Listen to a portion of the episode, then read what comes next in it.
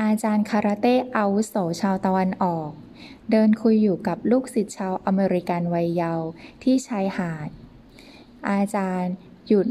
แล้วเอาเศษไม้ที่ถืออยู่ในมือ ขีดเส้นสองเส้นบนชายหาด เส้นหนึ่งยาวประมาณ 6 ฟุต อีกเส้นหนึ่ง สั้นประมาณ 4 ฟุต ขีดเสร็จ อาจารย์ก็หันมาถามลูกศิษย์ว่าทำเส้นที่สั้นกว่า ให้ยาวกว่าเส้นที่ยาวกว่าได้อย่างไร ลูกศิษย์ก็เอาเท้าไปลบเส้นที่ยาวกว่า จนสั้นลงกว่าเส้นที่สั้น อาจารย์มองหน้าแล้วตบศีรษะไปทีหนึ่งทำอย่างนี้ไม่ได้ ผิดวัฒนธรรมคาราเต้อย่างร้ายแรง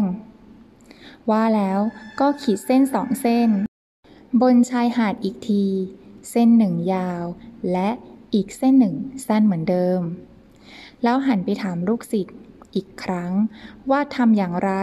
จะทำให้เส้นที่สั้นกว่า ยาวกว่าเส้นที่ยาวกว่าได้ เด็กก็ตอบว่า ไม่ทราบ พร้อมตีหน้างง อาจารย์ก็เลยทำให้ดู โดยเอาไม้ในมือ ไปลากเส้นต่อจากเส้นที่สั้นกว่าให้ยาวออกไป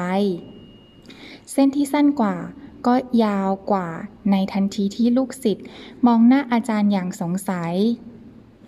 อาจารย์ก็เลยอธิบายว่า การเอาชนะกันในโลกนี้ ไม่ว่าเรื่องอะไรก็ตาม ไม่ใช่การไปหาทางทำลายคู่แข่งให้ย่อยยับไป ตรงกันข้าม การกระทำเช่นนั้น เป็นสิ่งที่รับไม่ได้ในสังคมคาราเต้ เพราะไม่ใช่การกระทำของสุภาพบุรุษ และเป็นวิธีที่ในที่สุดแล้ว ไร้ผลเป็นอย่างยิ่ง การต่อสู้ที่ถูกต้องในโลกนี้คือ การพัฒนาตัวเองให้สมบูรณ์ยิ่งขึ้น ยกตัวเองให้สูงขึ้น ทั้งความสามารถ ไหวพริบ ความฉลาดรอบรู้ คุณธรรม สุขภาพกายและจิตใจที่สูงส่ง แน่นอน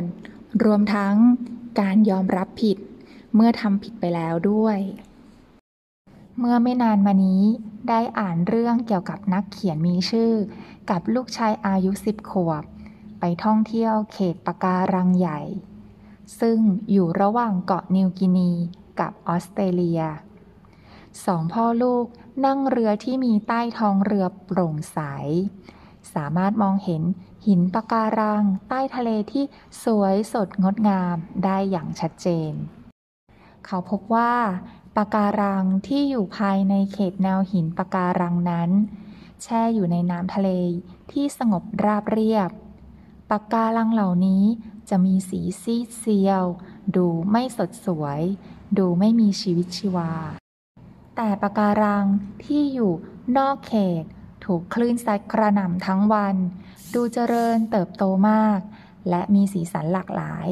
สดสวยดูท่าทางแข็งแรงมาก เมื่อเขาถามหาเหตุผลจากกัปตันเรือ กัปตันเรือตอบว่า เหตุผลง่ายนิดเดียว คือปะการังที่อยู่ภายในแนวหินเติบโตขึ้นมา ในสภาพแวดล้อมไม่มีการท้าทายเลย